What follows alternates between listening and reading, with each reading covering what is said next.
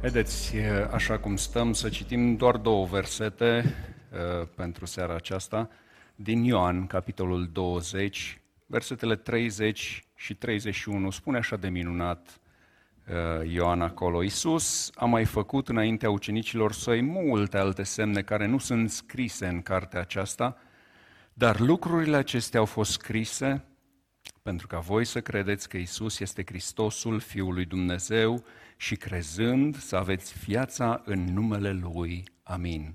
Vă rog să ocupați locurile, Domnul să binecuvinteze cuvântul acesta și să ne vorbească fiecăruia dintre noi, așa cum crede El de cuvință. Credința care duce la viață. Când vorbim despre credință, când auzim cuvântul acesta credință, la ce ne gândim în general? Ne gândim la religie, la Dumnezeu, la diverse alte credințe pe lângă creștinism care există. Nu e așa? Doar că dacă stăm mai bine să ne gândim, vedem că oamenii cred în multe lucruri. Credința nu are de-a face doar cu religia. Nu e așa? Oamenii cred că pot să câștige la loto. Ați întâlnit oameni din ăștia? Sunt. Evident că mai sunt unii care mai și câștigă, dar uh, oamenii ce mai cred? Oamenii cred ce se spune pe la televizor. Și de multe ori ce se spune la televizor este luat ca literă de lege și aia nu se mai schimbă. nu e așa? Chiar dacă televiziunile ne mint sistematic, ne manipulează grosolan, nu contează. Ce e pe televizor e literă de lege. Oamenii mai cred în politicieni. La fiecare patru ani auzim cele mai grozave promisiuni. Dacă mă alegeți pe mine, pf, o să se îmbogățească toată lumea, dar mai ales eu. Evident că odată aleși, oamenii aceștia uită promisiunile făcute. Oamenii mai cred în, în ce mai cred oamenii? În extraterestri, în uh, vedete la modă, în uh, diverse alte lucruri sau oameni. Doar când vine de vorba despre credința în Dumnezeu, oamenii au o mare problemă. Oamenii mai cred în știință, nu e așa? Uh, și vedem uh, în ultima vreme tot mai la modă noua religie, știința. Acum, vă rog să nu mă înțelegeți greșit. Sunt convins că știința în general și dezvoltarea tehnologică, uh, avansul tehnologic și științific de-a lungul anilor ne-au adus mari beneficii. Doar că în ultima vreme, în ultima vreme parcă oamenii de știință sunt tot mai uh, așa pe post de Dumnezeu și tot mai multe uh, chestiuni ne învață din superioritatea lor. În perioada aceasta proliferează o pseudoștiință, dacă vreți, care aduce doar teorii, fără dovești științifice și care are mulți adepți. Oameni care au pretenția de, so- de superioritate, dar care de multe ori habar nu au despre ce este vorba.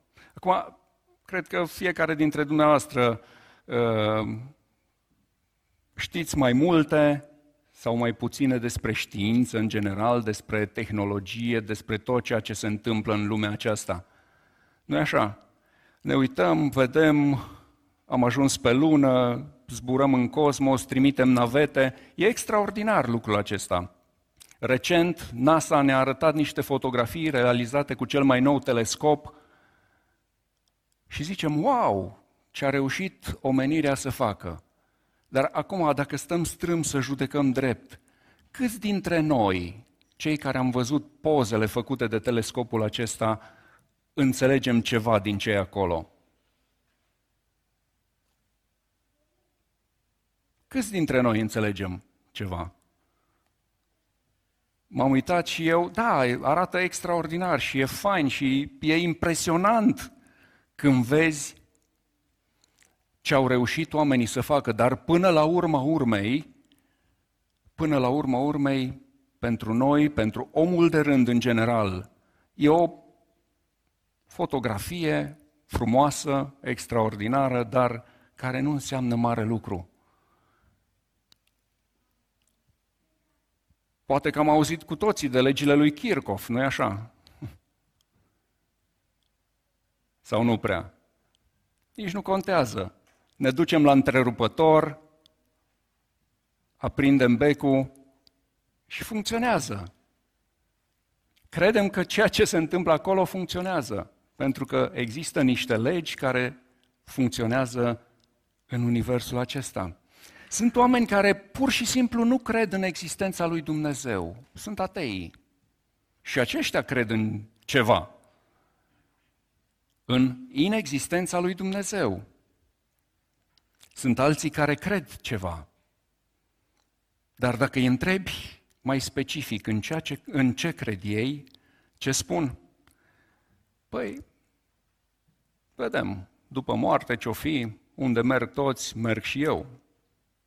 Ioan ne prezintă în Evanghelia lui și versetele acestea pe care le-am citit reprezintă, dacă vreți, esența Evangheliei lui. El a scris ceea ce a scris cu un scop foarte precis. Și anume, ce ne spune aici? Lucrurile acestea au fost scrise pentru ca voi să credeți și crezând să aveți viață. Dintre multele credințe pe care le vedem pe pământul acesta, una singură este o credință transformatoare, o credință care mișcă munții, o credință care schimbă vieți și o credință care dă viața. Și aceasta este credința în Isus Hristos, Fiul lui Dumnezeu. Și vreau să ne uităm puțin împreună în Evanghelia după Ioan. Și dacă de dimineață Cristi ne-a purtat într-o călătorie prin Psalmul 23, în seara aceasta și eu vreau să vă duc într-o călătorie prin Evanghelia după Ioan și să punctăm câteva lucruri pe care le regăsim în Evanghelia aceasta, care să ne întărească credința, să ne întărească credința și să ne schimbe viețile. Și un prim lucru pe care aș dori să îl menționez este preschimbarea apei în vin. Cu toții știm întâmplarea aceasta. Domnul Iisus Hristos este invitat la nuntă în Cana Galilei. Știm ce se întâmplă, că rămân fără vin și uh, se intervine la Domnul Iisus Hristos. Domnul Iisus Hristos face o minune și vinul cel bun este servit la sfârșit. Cu asta au rămas oamenii de la nunta aceea. Wow, ce vin bun am băut la sfârșit. Dar știți ce este mai important în ceea ce îl privește sau în ceea ce privește relația noastră cu Domnul nostru Isus Hristos? Tot Domnul nostru Isus Hristos este acela care zice, eu sunt vița, voi sunteți mlădițele. Cine rămâne în mine aduce multă roadă. În Ioan 15, versetele 1 și 2, eu sunt adevărata viță și tatăl meu este vierul, pe orice mlădiță care este în mine și n-aduce roadă, el o taie și pe orice mlădiță care aduce roadă o curățește ca să aducă și mai multă roadă. Da, Domnul Iisus Hristos poate să schimbe apa în vin, dar lucrul cel mai important este roada pe care o aduc mlădițele. Noi suntem mlădițele. Care este roada pe care o aducem noi? Asta este important în credința noastră. Apoi ne uităm în Ioan, capitolul 4, versetele de la 46 la 53, acolo cuvântul ne vorbește despre vindecarea fiului unui slujbaș împărătesc. Se apropie omul acesta și întâmplarea are loc tot în Cana din, din Galileea.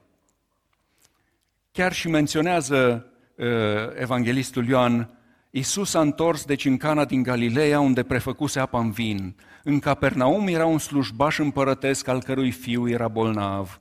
Slujbașul acesta a aflat că Iisus venise din Iudeea în Galileea, s-a dus la el și l-a rugat să vină și să tămăduiască pe fiul lui, care ne spune cuvântul, era pe moarte.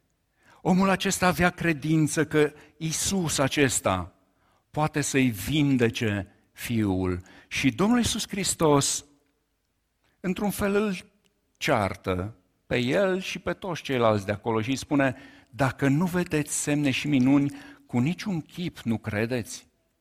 Și de multe ori aceeași stare și aceeași mentalitate, dacă vreți, o avem și noi. Am vrea să vedem minuni, să vedem semne ca să putem să credem.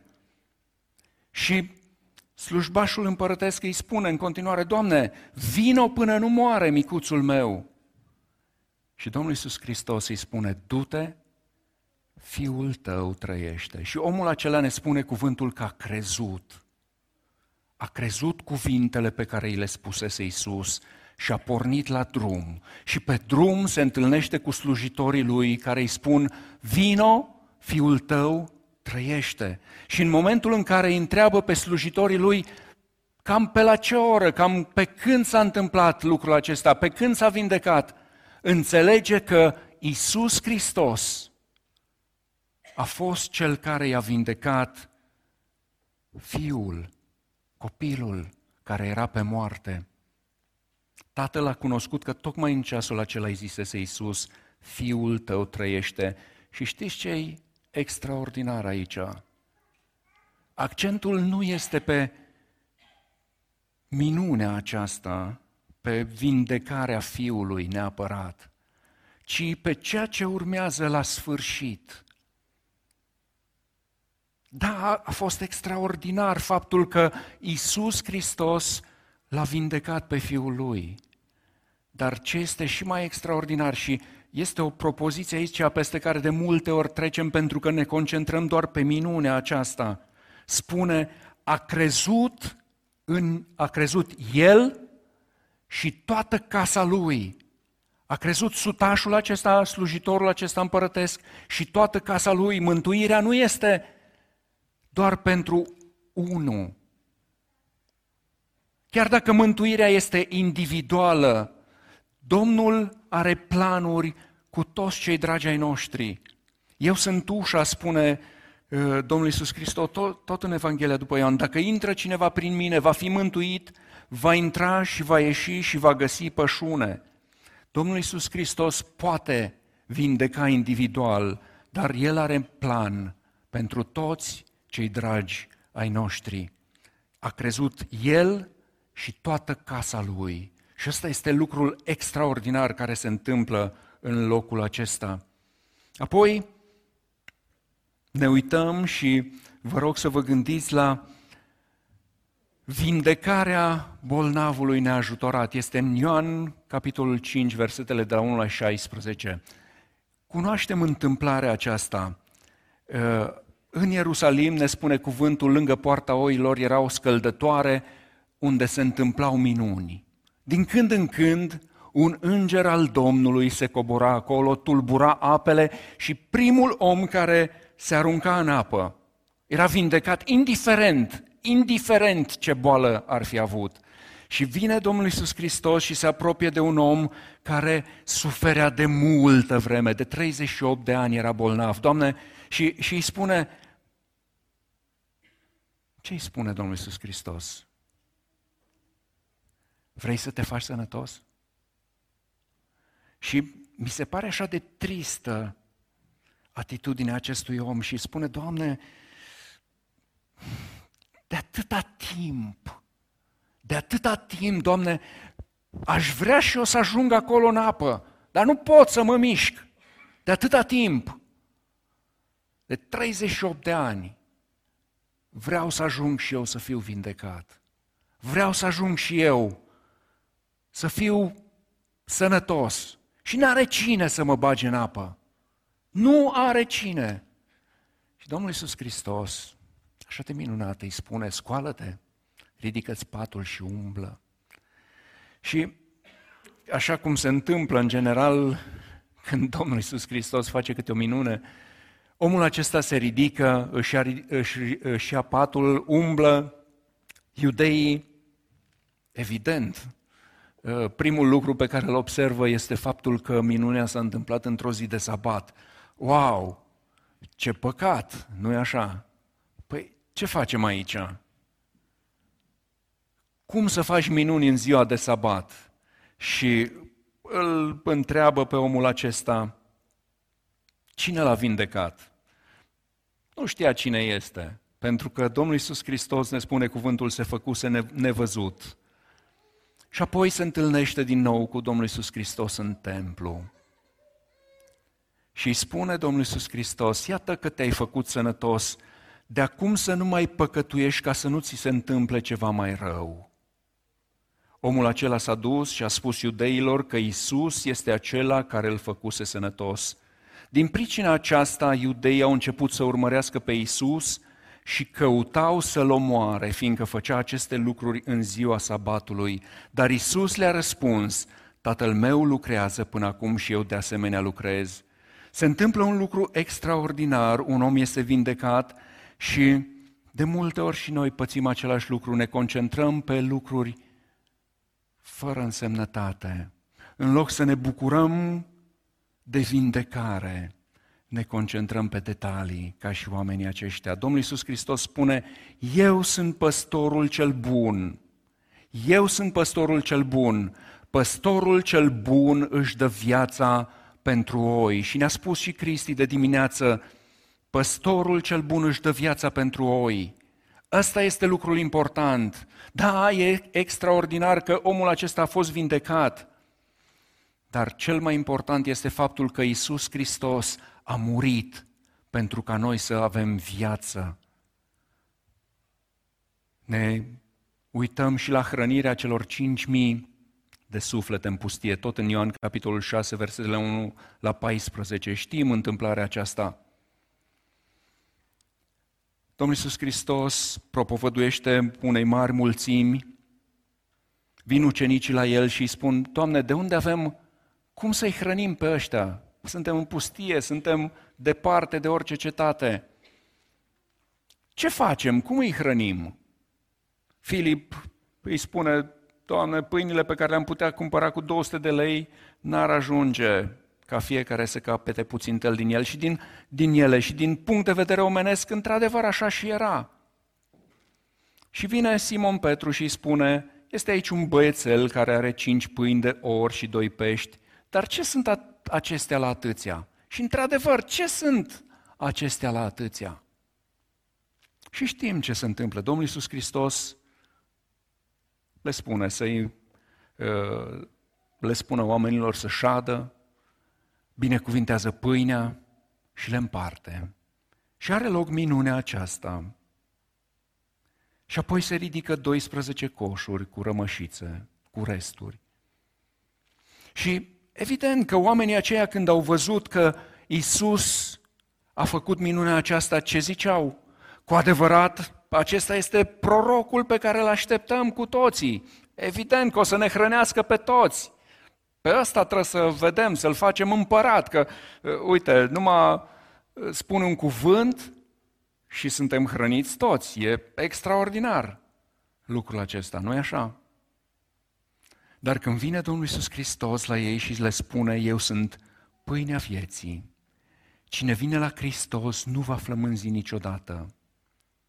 Cine, va, cine vine la mine nu va flămânzi niciodată și cine crede în mine nu va înseta niciodată. Dar v-am spus că m-ați și văzut și tot nu credeți. Tot ce-mi dă Tatăl va ajunge la mine și pe cel ce vine la mine nu-l voi izgoni afară, căci m-am pogorât din cer ca să fac nu voia mea, ci voia celui ce m-a trimis.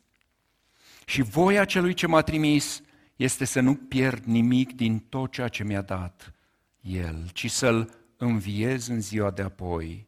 Voia tatălui meu este ca oricine vede pe fiul și crede în El să aibă viața veșnică și eu îl voi învia în ziua de apoi. Vedeți, pâinea vieții, nu o pâine care să, hrân, să ne hrănească sufle, uh, trupurile, ci o pâine care să ne hrănească sufletele. Iisus umblă pe mare. Asta cred că ar fi fost o, o minune faină de văzut. Și mi-aduc aminte că în urmă cu ceva timp, uh, câțiva ani, un mare magician de prin Anglia a făcut și el o chestiune de genul ăsta, a umblat pe Tamisa. Căutați pe net, veți găsi acolo. Nu mai știu cum, cum îl chema. S-a adunat mulțimea, s-a uitat. Wow, faină chestie. În Ioan capitolul 6, de la versetele 16 la 21, acolo ne spune cuvântul, când s-a înserat, ucenicii lui s-au coborât la marginea mării. S-au suit într-o corabie și treceau marea ca să se ducă în Capernaum, se întunecase și Iisus tot nu venise la ei. Sufla un vânt puternic și marea era întărâtată. După ce au vâslit cam 25 sau 30 de stadii, văd pe Iisus umblând pe mare și apropiindu-se de corabie și s-au înfricoșat. Dar Iisus le-a zis, eu sunt, nu vă temeți. Și ascultați ce minunat este continuarea. Voiau deci să-l ia în corabie și corabia a sosit îndată la locul spre care mergeau. Extraordinar! Vroiau să-l ia în corabie, Doamne, hai, hai în corabie, hai că te ducem noi până la destinație. Și dintr-o dată au ajuns. Vedeți, mă gândeam la omul ăsta, la magicianul ăsta care a încercat și el să meargă și da, părea că merge pe apă, pe apele Tamisei, în Londra. Nu știu ce-o fi făcut, treaba lui, dar nu asta este important. Cei care l-au urmărit pe omul acesta umblând pe ape n-au ajuns nicăieri. Cei care l-au văzut pe Iisus Hristos umblând pe ape au ajuns la destinație. Eu sunt calea, adevărul și viața. Iisus i-a zis, eu sunt calea, adevărul și viața. Nimeni nu vine la Tatăl decât prin mine. Oamenii sunt fascinați de, de magie în general. Și oamenii cu siguranță, și noi, cred că am fi fascinați dacă am vedea pe cineva umblând pe apă, nu-i așa? Am fi fascinat, wow, ce chestie interesantă. Și mă, mă gândeam, mă gândeam în timp ce uh, am citit minunea aceasta, mă gândeam la momentul în care Dumnezeu îl trimite pe Moise să scoată poporul din, din Egipt la minunile făcute acolo și vine Moise și dă cu toiagul, se întâmplă o chestie, vin și vrăjitorii lui Faraon, fac și ei o, o minune, se întâmplă aceeași chestie. Wow, da. Faraon normal că n-a fost motivat. Mai, se mai întâmplă o dată, se mai întâmplă o dată. Se, uh, vine Moise, dă cu toiagul, vin broaștele. Și broaștele umplu țara. Vin și vrăjitorii lui Faraon, fac și ei o minune, mai aduc și ei mai multe broaște, de parcă nu erau destule în țară. Și normal că faraon, dacă a văzut că e așa de simplu să faci minuni, nu las poporul să plece. Dar, dar vine Moise, face o minune, vin purecii și vin și vrăjitorii lui Faraon și încearcă și ei să facă același lucru și nu le mai reușește. Nu le mai, nu se mai, gata, s-au terminat bateriile. Și ce spun oamenii aceștia? Dacă veți deschide în uh, Exod, capitolul 8, versetele de la 15 la 19, vrăjitorii au zis lui Faraon, aici, aici noi nu mai avem ce să facem, aici este degetul lui Dumnezeu. Aici este degetul lui Dumnezeu, noi ne-am atins limitele noastre. Astea sunt limitele noastre. Și oricât de wow ar fi magicienii uh, care pe care îi mai vedem în ziua de astăzi.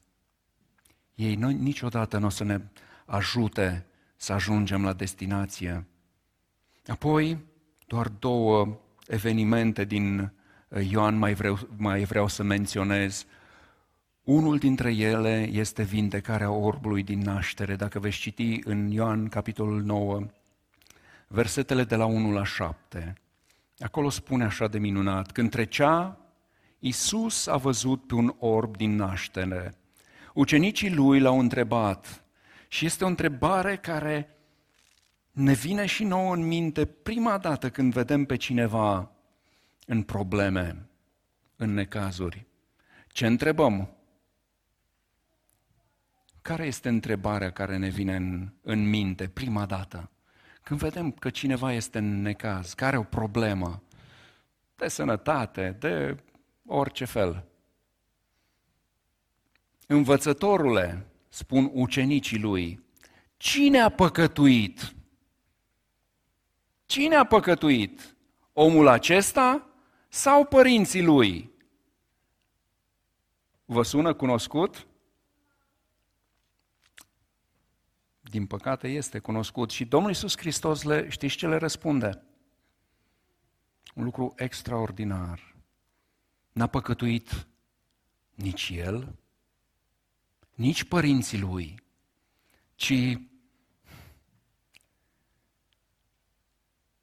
spune așa de minunat, s-a născut așa ca să se arate în el lucrările lui Dumnezeu. Vedeți, de multe ori noi ratăm lucrările lui Dumnezeu pentru că ne punem întrebările greșite. Ratăm minunile mari pe care Dumnezeu le face pentru că nu punem întrebările potrivite și pentru că nu ne uităm și nu privim așa cum trebuie la ceea ce lucrează Dumnezeu în viețile noastre.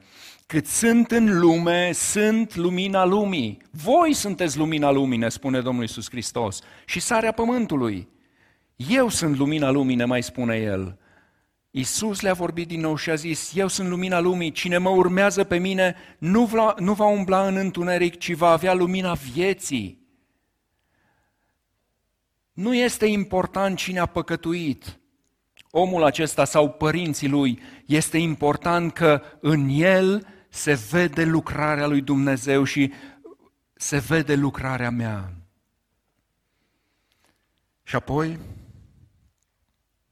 ne mai uităm la învierea lui Lazar.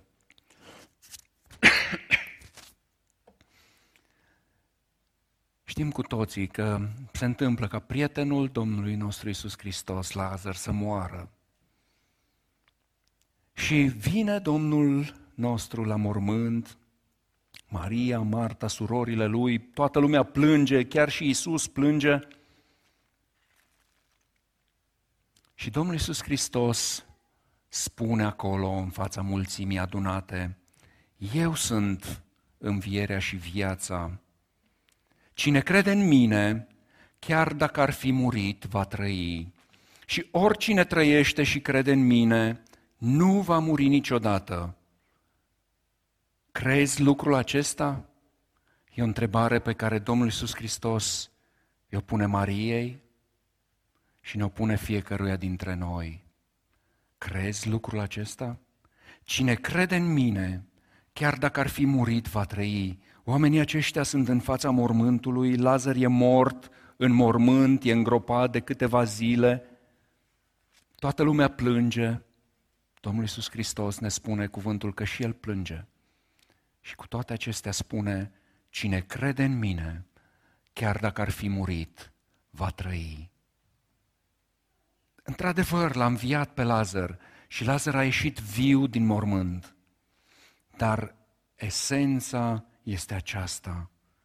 Cine crede în mine, chiar dacă ar fi murit, va trăi. Crezi lucrul acesta? Credința în Hristos este o credință a paradoxurilor. Trebuie să fii slab ca să fii tare. Pavel ne spune în 2 Corinteni 12 cu 10, de aceea simt plăcere în slăbiciuni, în defăimări, în nevoi, în prigoniri, în strâmtorări, pentru Hristos, căci când sunt slab, atunci sunt tare. Când sunt slab, atunci sunt tare, pentru că atunci nu se vede înțelepciunea mea, nu se vede puterea mea, nu se vede nimic din ceea ce este al meu, ci se vede tot din ceea ce este Hristos și Dumnezeu în viața mea. Apoi trebuie să te smerești dacă vrei să fii înălțat. De aceea, spune Domnul Iisus Hristos în Matei 18 cu 4, oricine se va smeri ca acest copilaș va fi cel mai mare în împărăția cerurilor. Trebuie să te smerești ca să fii înălțat. Apoi găsești o dihnă nu în pat, ci atunci când iei jugul lui Hristos. Matei 11 cu 29, luați jugul meu asupra voastră și învățați de la mine, căci eu sunt blând și smerit cu inima și veți găsi o dihnă pentru sufletele voastre. Găsești o dihnă atunci când iei jugul lui Hristos asupra ta. Apoi, mântuirea o ai în dar.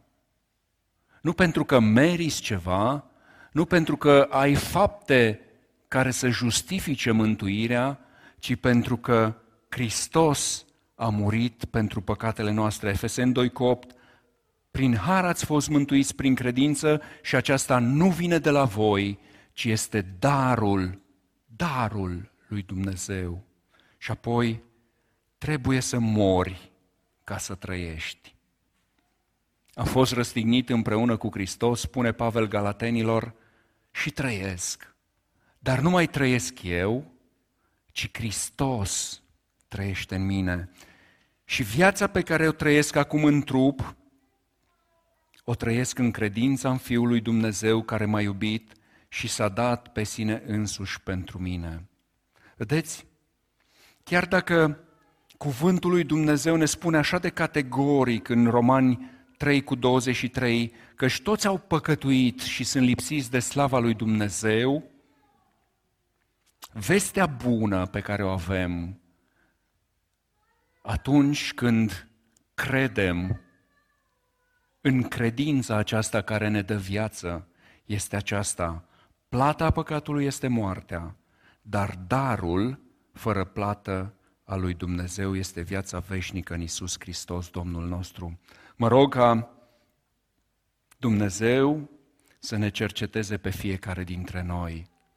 Credința aceasta despre care ne vorbește Ioan în textul citit este singura credință care dă viață și care duce la viață. Lucrurile acestea au fost scrise nu ca să avem încă o carte de citit în plus, nu pentru că n-am fi avut ce să punem în bibliotecă, nu ca să învățăm să citim, nu pentru divertisment. Lucrurile acestea au fost scrise cu un scop foarte clar. Lucrurile acestea au fost scrise pentru ca voi să credeți că Isus este Hristosul Fiului Dumnezeu și crezând să aveți viața în numele Lui. Credința care dă viață este o credință care transformă, care modifică, care schimbă vieți, care schimbă destine, care ne schimbă pe noi. Și îmi place așa de mult versetul acesta din 2 Corinteni 5 cu 15 și cu acesta vreau să închei. 2 Corinteni 5 cu 15 e extraordinar.